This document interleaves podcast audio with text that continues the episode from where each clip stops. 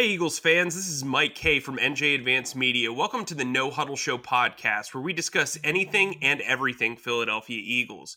You can read our content on nj.com slash Eagles, bookmark that, and you can subscribe to our exclusive Eagles Insider Tech service, where we'll break news, give you insider observations, and provide in-depth analysis. Through Eagles Extra, you can send questions and comments directly to us, and we'll respond to your phone. With me today, as always, is my fellow Eagles beat reporter, Chris Franklin. Today, we're going to discuss Jason Peters getting paid, the Eagles' evolving injury drama, and we will preview the week one matchup versus Washington. Chris, how are you doing today? I'm not bad at all. Not bad at all. Uh, since we're recording this on a Thursday morning, it's been a pretty eventful morning so far, but hey, that's why we're in the business for to go ahead and deliver and give everybody the news and analysis that people are looking for on this Eagles team. But it's been been a busy morning. yeah, so? a busy morning, a busy morning, and that's exactly what it's been. Um, you know, as we reported before, uh, we stepped on to the podcast uh, spectrum. Uh, Jason Peters has received the pay bump that he so desired uh, to move back to left tackle. The Eagles have reworked his contract. He will now make $4 million guaranteed with incentives up to 8 million. The previous contract, correct me if I'm wrong, Chris, was uh, around 2 million that could boost up to 6 million. Um, so, you know, he gets a basically uh, a, a, small bump or he doubles his salary in order to have a, you know, a, a worthwhile uh, payoff for both sides. I have no problem whatsoever for them signing it, and it went ahead. It basically stemmed from watching Matt Pryor play left tackle. Matt Pryor is really good as an interior lineman, or even right tackle on a pinch, if there was something were to happen to Lane Johnson. But when you're playing the left side, switching from he he don't get me wrong, he had to not only switch from right guard, right tackle to the left side, and then get his footwork down and then, oh yeah, by the way, in a couple weeks you're going to be going and doing this for in live action in the NFL. Yeah, it was just a tall task, and it didn't really have any depth at that left tackle spot to go and help him out. And I think when you look at what Peters can bring with that experience that he has playing the position, with his familiarity with the offense, it just makes sense. And money wise, you didn't want to go ahead and try to delve too much into this, use more salary because you're going to have to roll it over next year. But I think compare when you look at what was out there, and Cordy Glenn is good, and you hate to say this because especially with the injuries happening to his team, but when he's healthy, he's a good left, he's a decent left tackle. But when you put apples to apples together, he still, I still go with Peters, and then he still, and then going back to Glenn, Glenn would still have to learn this offense in there. So I think, given the situation, I think Peters is the better play when it comes to starting at left tackle.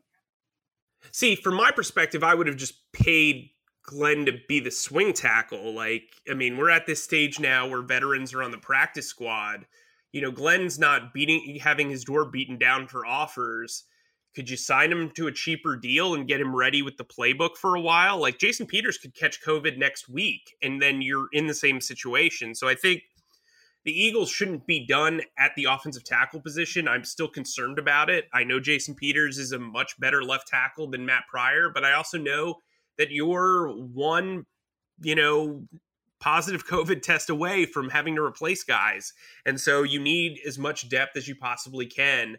Um, Doug Pederson said that, you know, Glenn's workout went well, but, you know, we don't know. Anyway, you know, the thing that really kind of stood out to me this week, not just Jason Peter, not just the Eagles caving and Jason Peters getting paid, was that Jalen Reagor was at practice on Wednesday in full pads. He took punt returner reps. He worked out with the wide receivers in, in, in individual drills.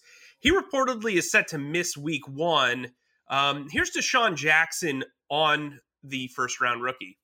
Oh man, Jalen, man, uh, he's interesting cat, man. He's a young guy uh, with a lot of with a lot of confidence, man. Since day one, I, I, saw his confidence level, and uh, he came in.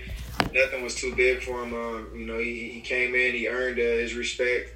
Um, he's put in the work and uh, he's made plays. So uh, I see a lot of upside to him. Um, you know, one thing I can tell you about him, he got heart and he got confidence. So a lot of that other stuff, man, we, we, we can figure that out later. You know, you, you, you give me heart, you give me effort and, you know, dedication, you know, we can work on everything else. So Um, I think he has all the right tools, and uh, you know it's good to you know get him back out there. Hopefully this week if his uh, you know shoulder holds up to it, because you know obviously having more weapons out there is better for Carson and better for our team. So the more weapons, the, more the defense is going to have to worry about us. So uh, you know, appreciate it and look forward to Sunday.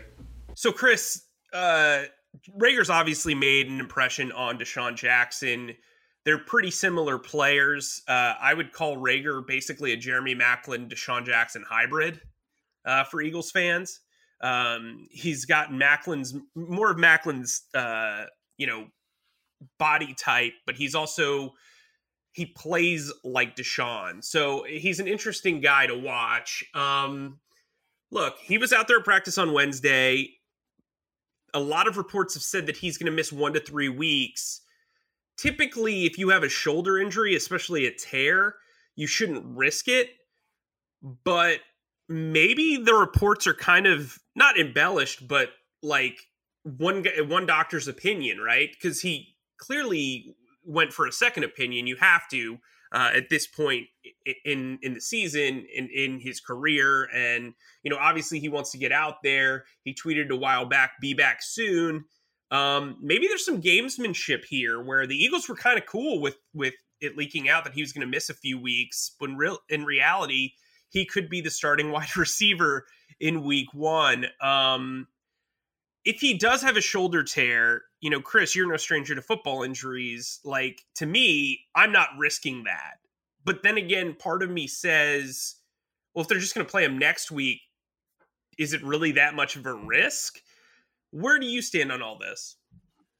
The thing that had me eh, first off, I'll start with this. When you mentioned Maclin, it's eerie because he even wears Maclin's number, so it's it's kind of eerie that uh they're they're very similar. But when it comes to his shoulder, I really think he might be might be going just for the simple fact that we saw him when he was practicing. He was going back and catching catching punts, and he had the, at one point there was the full starting punt team that was out there chasing after the ball when the coverage. You don't want to risk your number one, your first round draft pick, a guy who's maybe a vital part to your offense and a guy you put in different positions out there to inadvertently have somebody just run by, hit his shoulder as he's going along, and next thing you know, he's out for three or four weeks. So I think, I think he when the moment he was out there on that field and he was doing that stuff, I think it started to signal that hey, you know what, he he may be part of this game plan coming into week one. And as you say, it could be some game gamesmanship going on right now. We know Washington doesn't have any tape. The Eagles don't have any tape on Washington what they're running. Maybe this is the Eagles' way of trying to put a little doubt into the minds of Ron Rivera and Jack Del Rio and trying to game plan to see if he's going to be out there available. So if I had to if I had to put my thoughts or if I had to put money down on it, I'd probably say he'll be listed as probable by the end of the week, and I think he suits up and is out there down at FedEx Field week one. You know, I, I think you know we'll see. Like that's the, that's the issue, right? Uh, because now you can't be listed as probable; it's only questionable, doubtful, or um, out.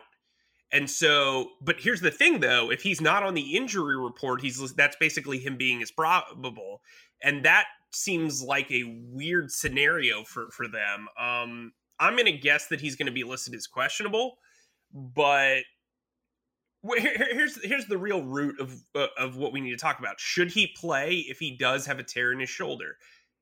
To me, I'd rather have him for week two and give him the rest he needs, so I don't risk losing him beyond week one but I also see the merit in saying, you know what, let's put him out there because if it's just going to be a week, it's just a week. If you if you feel like he's going to be comfortable for week 2, is it really that much of a risk in week 1 or that much more of an uh, uh of a raised risk in week 1? Where are you at with that? Would you play him? I would just for one fact that it's a division foe. If he was okay, if and the way the schedule's worked out, I think you you're going to need every single division game you can, especially against the Dallas Cowboys and it's the the, the prognostications and everything else going on. I think you're going to need every single division game when it comes to a tiebreaker. So if they started out week one against the Rams, I would say sit them. I, I definitely would. But the fact that they're playing Washington week one, and he looks like he's moving around, And if he was anywhere within the 70, 80% range, I'd probably play him. I wouldn't put him on a full pitch count. I wouldn't say, hey, you know what? You're going to play every single snap on offense. I wouldn't do that. But I think definitely third downs. I think if you use them rushing, spot, spot rushing, if you decide to do jet sweeps with them, or even a little quick screens here and there, I'm cool with that completely. I, I just wouldn't put him out there every single play. And also, we got to factor in he's a rookie wide receiver, going to be in his first NFL game, so you got to watch out. You don't want to overexpose him, get him too much into too much stuff as well too. So I would, pro- I would still, no matter what, I put him out there week one. So you know, from there, let's kind of talk. You know, we talk about injuries with Reagor. Um, to me, the Eagles are, are, are not just monitoring his injury, but two notable injuries on the defensive line that could really kind of shake things up heading into Washington. Um, Derek Barnett, who's been dealing with a, uh, a hamstring injury, um, he's been out. He was out for the entire padded portion of practice during training camp. He was limited on Wednesday. He's a guy that would start opposite Brandon Graham at defensive end uh, in week one if he were ready. And then you have Javon Hargrave, their huge free agent signing, the defensive tackle, who's a co starter with Malik Jackson opposite Fletcher Cox. Here's um, here's Jim Schwartz on Derek Barnett. I'm I'm still very bullish on Derek. I think he's he's going to play a big part in what we do. He's tough. He can rush the passer. He plays with great effort. Um, you know, he's he's not the biggest guy, but he's strong at the point of attack in the run game. I think he fits our system. Um, you know, he, he has had some unfortunate um, things with injuries, but um, you know, he'll put those behind him. So, Chris, you've got two notable starters who have not practiced in pads at all this off season or this summer. Um, they had, you know, Hargrave wasn't at practice on Wednesday. Um, we're recording this Thursday morning. Um, and then Barnett practiced in a limited capacity. He wasn't in pads. If Barnett isn't ready to go, Josh Sweat would start. If Hargrave isn't ready to go, then um, Malik Jackson would start. I'm more on the cautious side. You need both these guys for the long term. So I don't know if I'm. I, I know. I, I know the logic of a division foe and everything, but remember, the Eagles have a very good young defensive end in Josh Sweat, who whose production was almost as good as Derek Barnett's last year, um, with less playing time, and then Hargrave is going to be replaced by a former Pro Bowler. Um, so to me, I don't see the need to rush back. The depth chart isn't like the wide receiver position, it's pretty stacked. Where are you at with all of this? I think when I look at what's going on with this defensive line, this de facto mash unit that seems to be piling up, I definitely think I think I'm more concerned about Barnett if he were to miss time because I think, like you said, you have a former Pro Bowler in Malik Jackson there, and I, I think a lot of people forget about Hassan Ridgeway. I think he steps in and he does an admirable job in the middle, playing that defensive tackle as well too. And the thing I I'm more worried about is you know you're going to get that push up the middle between Fletcher Cox and Malik Jackson. And then when you have a guy like Dwayne Haskins, you're going to have to go ahead. He's going to have to roll out somewhere. He's, he's going to try the pocket, but it's going to be stuffed with those two guys there. So he's going to have to roll out somewhere. And if you have Brandon Graham going ahead from the from the left side, you need that backside rush to go in and help out. So that's where I think if Barnett Barnett's not able to go, Sweat's going to have an unbelievable, an unbelievable task to go ahead and try to provide that pressure. And I know he's had a great training camp, and like everyone said, it's training camp. So I want to see him do it when it happens in a live game. But if I, that's why I really hope that Barnett is really ready to go. And if he's out, I think that's a, I think that's going to be a huge concern and a big question mark going into Sunday. So here's what I'll say after watching Josh Sweat's first two seasons, being at his uh, pro day, I am a huge fan of that guy. I think he is a tre- he's got tremendous potential as long as he stays healthy. Um, I'll make a prediction right now. He's he is a full time starter by week ten. Wow. So look, he's flashed in ways that Derek Barnett hasn't. Derek Barnett's a very good run defender. He's tough as nails, but he's also injured all the time. And at some point, with that fifth year option, you have to say to yourself, why would we risk a major injury for him and guarantee that $10 million salary um, when he's not producing at a first round pick level. I'm not saying he has to have 10 sacks, but eight would be nice. Um, and then if Josh Sweat is playing as well as I project him to, it's time. Look, you might have to move on from Brandon Graham next year. Uh, they need to figure out what Josh Sweat is so they can make determinations on Barnett, so that they can make determinations on Casey Toohill, so that they can make determinations on, hey, do they keep going back to the well with Vinny Curry? Do they keep trying to get, you know, something out of Joe Ostman? I think when you look at what happened with Shareef Miller, like the defensive end position is so weird right now because you've got a lot of coming and going over the next, you know, 48 months. And so, or sorry, uh, not 48 months, 24 months. So, look, to me, I think they've got to figure out what Josh Sweat is, and it's year three. Um, he could you could probably sign him to a cheap extension if he balls out this year. Um, I I think he's a guy to really worry about if you're uh, an opposing offensive line because you haven't seen a ton of tape on him, and he looks mightily improved this summer compared to last summer. And last summer he was very good. So um, I actually think that's a feather in the Eagles' cap is that they can unleash this kid uh, if Barnett can't go.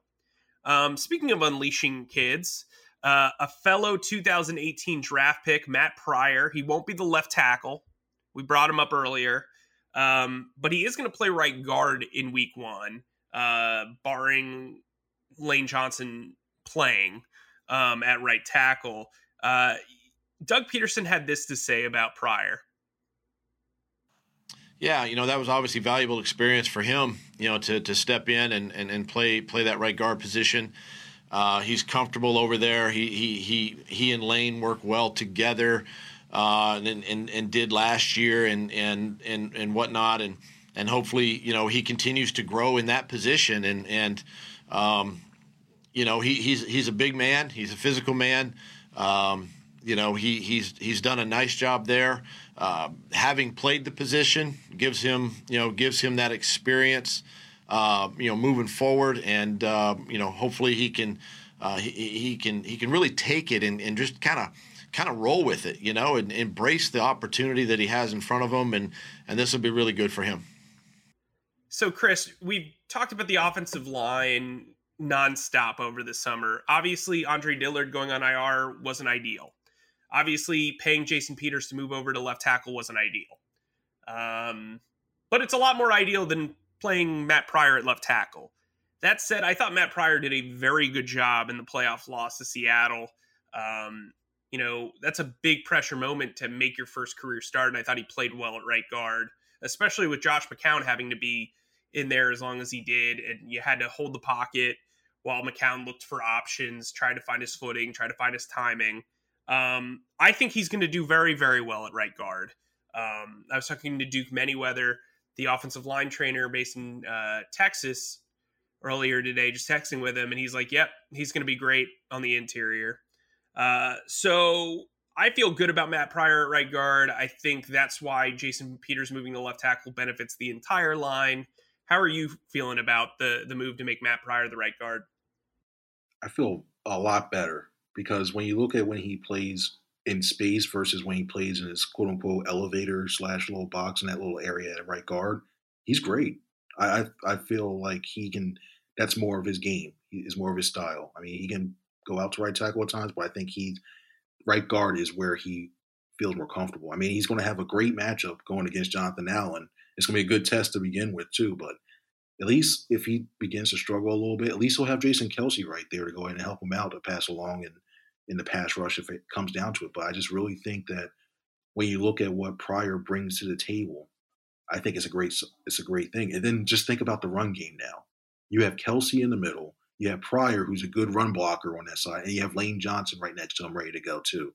So the fact that you have those three guys, and if you say you want to throw a tight end on that side, I think you have a lot of success going up that right side, right side and running off that right side of off tackle. So I think Pryor is a is a definitely a better fit at guard, and it will be interesting to see what he does against Allen.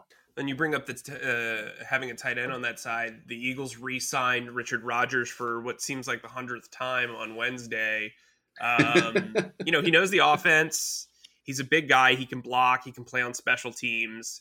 Uh, I would look for him to be active on game day, despite just rejoining the team. Plus, you know, he spent the entire summer playing for Washington, so he's used to going up against their first team defense pretty regularly. He can kind of give some pointers. He's got some insight on what they do well, what they do poorly. Um, so, I mean, I don't hate the signing. I, I, think they made a mistake by letting Noah Togiai go, but uh, you know, if you got to make, if you get lemons, you got to make some lemonade. So, um, speaking of that, you know, the lemons of the COVID 19 virus have really impacted the NFL. One of the ways that the NFL is trying to counter that is by allowing veterans on the practice squad. Now there's 16 players on the practice squad, and you can have six players of any experience level on on said practice roster. Uh, Josh McCown, who is now the oldest player in the history of the NFL on a practice squad, uh, you know, he's going to be in there kind of as a player's coach on Zoom calls. He's quarantining in Texas. We brought him up the last podcast. Uh, here's the funny thing that Carson Wentz had to say about his uh, former slash uh, current teammate, Josh McCown. Yeah, I'm very excited about it. You know, I think you know having Josh around last year was was huge for um, for me, but really for this entire building. You know, I think he's just provided a lot of insight, a lot of energy.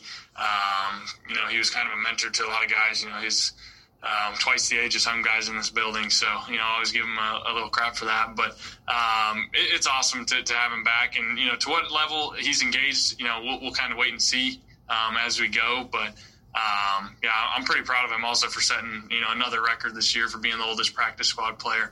Uh, he just keeps setting new records. So, uh, no, it's always good to have him around. And, you know, we'll see how it unfolds for the season. So we bring up McCown to talk kind of about the practice squad in general, right? Uh, now, due, new, due to the new CBA, the Eagles can, and every NFL team for that matter, can bring up two guys from the practice squad, uh, you know, throughout the season.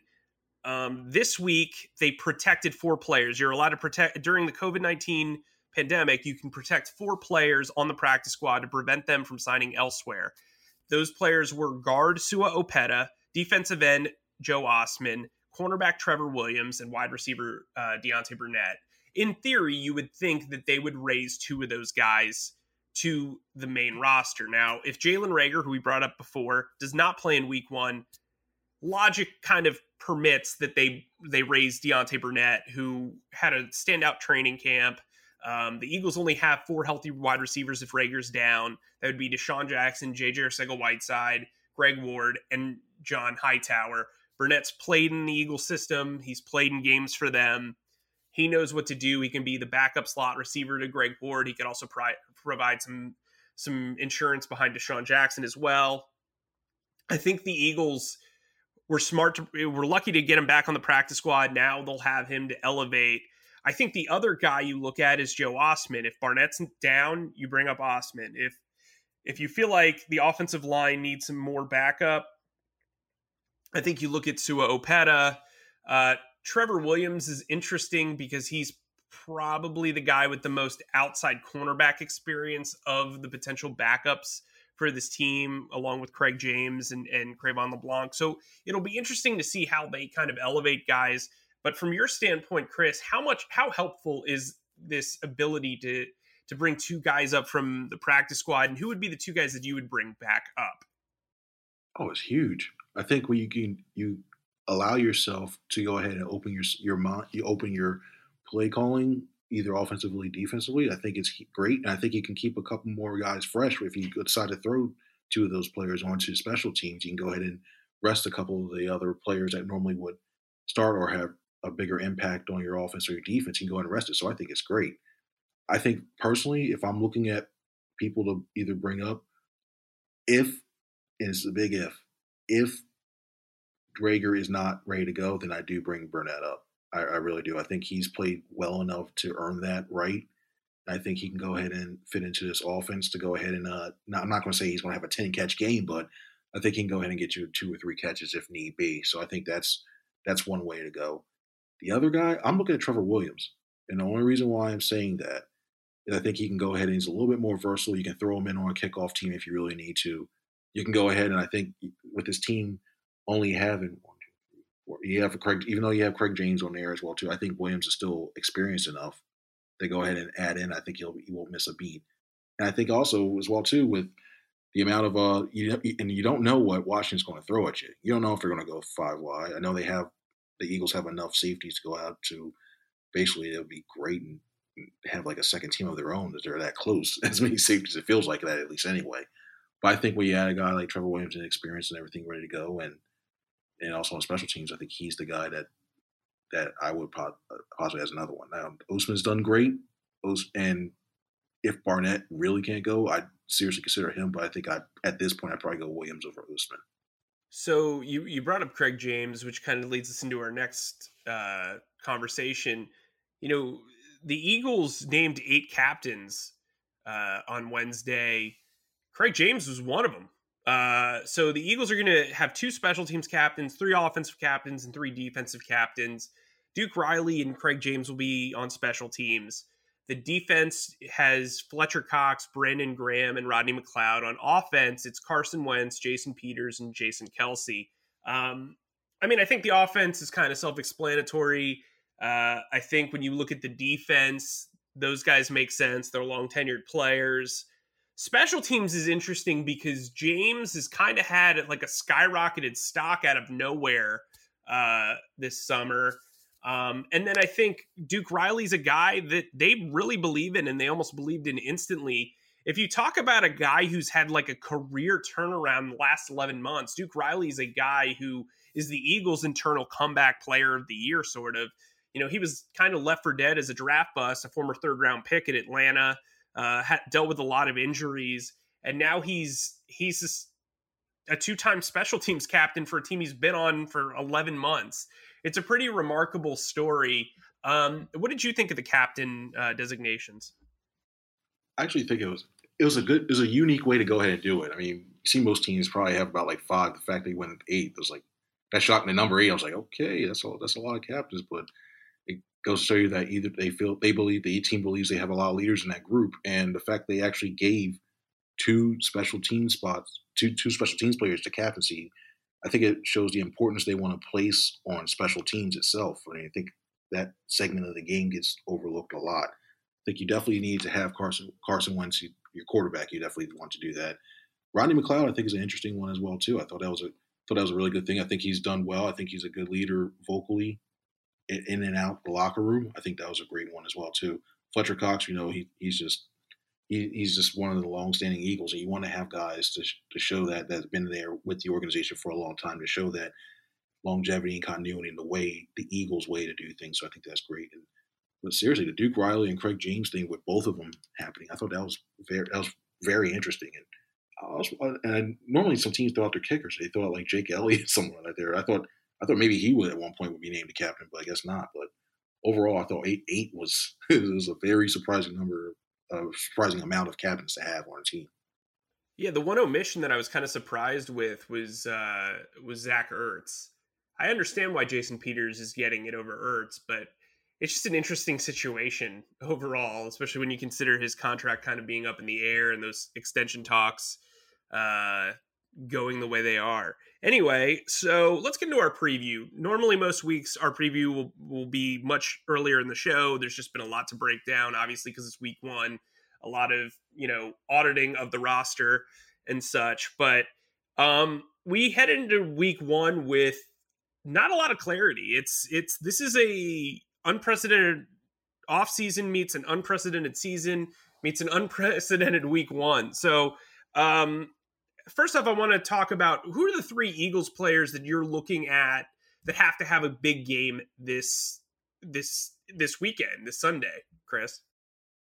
Well, the first one I'm going to talk about, I think, is Lane Johnson, and I think we're going to have a great preview of what's going to be for years to come. Remember how we used, we basically used to watch the Jon Runyan's versus the Michael Strahans. Well, I think we have another one developing when it comes to Lane Johnson versus Chase Young. I think when you look at primarily where Chase is going to be playing. You got a guy who could be a Pro Bowl player, all pro type player if he lives up to his potential for the next nine, ten years versus a guy who's established as one of the premier right tackles in the league. If not, if he's not one top three, he is the best right tackle in the league. So it's going to be a little that chess match that goes on between the two of them, how to move and counter move, what which ways to go. I mean, Johnson's only seen college tape of of of uh, Chase Young, but Chase Young is see has a bunch of film on Johnson, so it's going to be see how well they adjust as they go along. Second player I'm looking at is JJ Arcega-Whiteside. I think, especially with Jeffrey, most likely not going to be in the lineup. Was recovering from a Lisfranc surgery. I think when you look at Whiteside, Arcega-Whiteside, he looked like he was better in training camp. If he can, can go ahead and continue to develop this and show this on the field in week one and be that guy who was drafted to potentially replace Jeffrey, I think that's great as a especially as a possession receiver to go ahead and use that big frame of his to go ahead and get big first downs, run slants, outs, stuff like that. I think that's another guy I'm looking for. The other guy is going to be Nate Gerry, and the reason why I say this, we don't know what we don't know how Washington's going to come out. We don't know if they're going to come out and throw this some weird offense we've never seen before. We don't know if they're going to come out and throw something that's traditional. But I think the key is going to be how Gerry's going to help line the rest of the defense and start shifting everybody into the, getting them in the right positions to do that. And then not only say in the first half where you're trying to see like, okay, this is what they're running, this is the sets they're running, the formations and what they're running out of it. At halftime, getting together with Jim Schwartz so they can both talk it out to say, hey, you know what? They're lining trips to the right side here. When they do that, they may put it, they may run weak side zone on the other side. It's little stuff like that. I think the communication to be great. And then after, in the second half, once they see what happens, actually utilizing those adjustments and making sure that they go ahead and try to go ahead and get get acclimated and uh, keep the defense stout. So those are three guys I'm looking at. Who are you looking at? Well, I mean, the first guy to me is obvious. It's Carson Wentz, right? Uh, he's always done well at FedEx Field, or at least since his rookie year, he has done well at FedEx Field. Um, I expect him to carry that over. Uh, I think, you know, his chemistry with DeSean Jackson, if that can return, this I think Eagles fans will feel a whole lot better about this season and this outlook. Um, I predicted the Eagles to go nine and seven this year um, and get the sixth seed in the playoffs. I didn't. I had Dallas winning the division, so hate on me in the comments. But as I've said on Eagles Extra, our insider service, which you can sign up for for two weeks free uh, and get tons of analysis in the middle of games instantly sent to your phone. Um, my main concern is the questions on the offensive line. They are dealing with three notable factors on there between Jason Peters moving back to left tackle after spending an entire summer at right guard. Uh, he's also 38, did I mention? Um, you know, Matt Pryor is a bit of an unknown, as optimistic as I am about him. And then Lane Johnson missed about 10 days of, uh, of training camp practice uh, with an ankle injury. And now he's going to have to start at right tackle against, like you said, Chase Young. So, uh, how Carson's able to deal with that in the pocket, how he's able to buy himself time to throw the ball downfield and get his wide receivers open uh, with timing and, and his prowess in the pocket. I, Eh, I'm just very interested to see how he handles all the adversity in week one because look, this team hasn't faced any live game action. You can talk about tackling in practice, but when it all is said and done, you're not playing opponents that you play against every single day. It's a little bit different, and I think Carson Wentz can can really get this fan base either excited or depressed with what he does in week one. Uh, the second guy I'm looking at is DeSean Jackson. I mean, look, the guy's coming off a very long offseason, as he admits. Um, and look, I think the offense is going to go as he goes in a lot of ways because if he is able to stay healthy, he's changed up his diet, he's done yoga. Um, you know, if he can stay healthy, this team has a bona fide safety stealer, is what I call him. You're always going to have double coverage on him which makes life easier for the tight ends and for Miles Sanders. Uh, with the rookies, they're going to have to prove it. They're going to have to prove that they can get open and make catches. Like Jalen Reagor is not just going to be respected off his first round tag.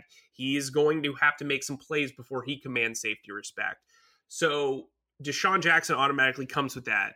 What he does speaks for itself. So if he can get off to a, a great start, again, this off season or this off season of you know, whoa, Uh, you know, it, it's amazing. I was talking to Zach Rosenblatt about this. The lack of hype for DeSean this offseason compared to the unsurmountable hype for him last year is very weird. Um, look, I get it. The off the field stuff, um, the the social media posts, I get why you know why he drew the ire, and he drew the ire of, my, of me as well. Um, but I think from a, a on field standpoint, this guy is ready to rip. Like he is ready to go.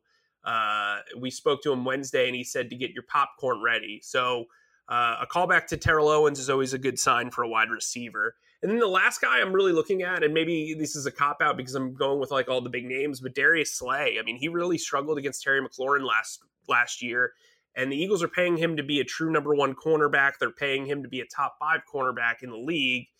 You know, we've seen him get. I don't want to say worked, but we've seen him get worked by deep speed, for lack of a better term. And so I'm wondering what happens with him and Terry, how that battle goes. Terry ripped apart this secondary last year. Uh, will Darius Slay be able to change that? Will Darius Slay be able to change his own results against Terry McLaurin from last year? That'll be intriguing to me. Um, and and as we talk about Terry and we talked about Chase Young, my final question for you today, Chris, outside of your final thoughts, who are you more concerned about in this match in in this in this game, McLaurin or Young? I'm actually more concerned about Young. The reason being is I know Slay has had some trouble at times when it comes to speedy receivers, but I think there are little things you can go ahead and, and shift over, especially if you're in a nickel or a dime, where you go ahead and you can shade a safety over toward his way, or yeah, it, it, there's little. I think just think there's little things you can do that way too. I actually, what I I I basically bracket McLaurin and go ahead and focus on and let Sims try to prove himself that he's going to be the wide receiver that can go ahead and try to hurt you hurt you at all. I think when it comes to Young, it's bad enough. You, you don't want anybody disrupting your whole entire offense. And I think what the Eagles have with the weapons they have available, if Wentz gets time to go ahead and actually do his thing, I think they're going to be okay against this defense. The problem is going to be is if you have if you do wind up having Young in your face in your in your face all the time, especially coming from your right side, the side you can see, you start to get a little, a little happy feet. You start thinking like, okay, I might have to go ahead and get rid of this ball like a second early, or I want to start trying to start playing my scramble because I don't want this guy who's all continually getting beat right in my face. So I think what the problem Young can have or, or create against this Eagles offense, I would definitely have to say Chase Young is because if you don't have time to go ahead and try to get it deep to Jackson, or if Reagor plays, or even like say a, a crossing route or a seam to Zach Ertz, if you don't have time to do that, then I think you're gonna be in trouble anyway. You're going to come one dimensional. So I think Young's the bigger uh, the bigger threat here in this game. Well, so I'm going to disagree, and I'm going to say McLaurin because he's the known, right? You know, we're, we're all basing this off of Young's college shape, we know that McLaurin can ball in in on the NFL level. He's also going up against a guy who's coming off a poor performance against him. And he's a guy with a lot of expectations, and the fan base can turn one way or another based on what McLaurin can do. Um, I also see some issues potentially arising with with Jalen Mills playing strong safety for the first time. I could see Rodney McLeod having some difficulty back there as far as communication goes with so many different moving parts in the secondary. Uh, this is really not a dress rehearsal. They haven't had a dress rehearsal. They're going to opening night without a dress rehearsal. So I'm I'm anxious to see how the secondary kind of copes with all of the changes that are going on back there. They've got a new secondaries coach. Uh, there's a lot of moving parts. Like, yes, if if Jack Driscoll starts at right tackle on Sunday, Chase Young is definitely the guy. But I, I think if all things are equal, McLaurin's the guy that I have the most concern about. You know, guys, we'll we'll be covering this game inside and out beforehand, after. If you want the inactive sent straight to your phone, uh, if you want you know analysis and and deep thoughts during the game, as opposed to watching everybody just tweet out you know play by play Eagles Extra is for you. You can stay off social media. Uh, you can get up to date analysis throughout the game. Chris and I will both be sending you stuff. Uh, like I said, we'll send you the inactives if you're a big fantasy football person. Um, and, you know, we'll give you all that commentary that you desire after the game on Eagles Extra. You can sign up for it, it's in all of our articles. Uh, the link to sign up for Eagles Extra. You can ask us questions uh, after the game. We'll be happy to answer you, and maybe you'll be featured on our post game podcast. So, you know, Chris, what are your final thoughts? I cannot wait to see what Wentz does against this defense. I'm entering his fifth year, well, relatively healthy, barring the uh, minor groin injury he, had, he said he sustained, and he's good now. I'm ex- I'm really excited to see if he can return to 2017 Carson Wentz as opposed to 2018 2019 Wentz. I mean, I think he had a good ending to his year last year, basically carrying that offense and the team to the playoffs. And I think it's going to be interesting to see if that's a carryover that he can go ahead and lead this offense to at least another playoff run itself. So he's the one guy I'm, I'm, I'm really looking forward to seeing and as the quarterback goes, so goes the team. So he's really excited, and just the fact that we're here finally getting to talk about Week One. This is just ah, it just feels great to go ahead and start talking about Week One again. But that's that's where I'm at, and cannot wait for Sunday.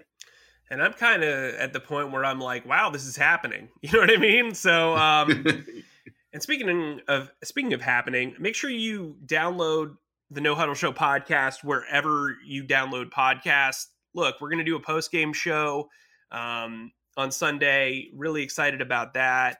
Uh, it's going to be Chris's debut in the post game show, and he'll be producing it. So it'll be a wild ride for all of us. Um, you know, so make sure you download us. Make sure you sign up for Eagles Extra, and we will see you on Sunday when the Eagles take on Washington.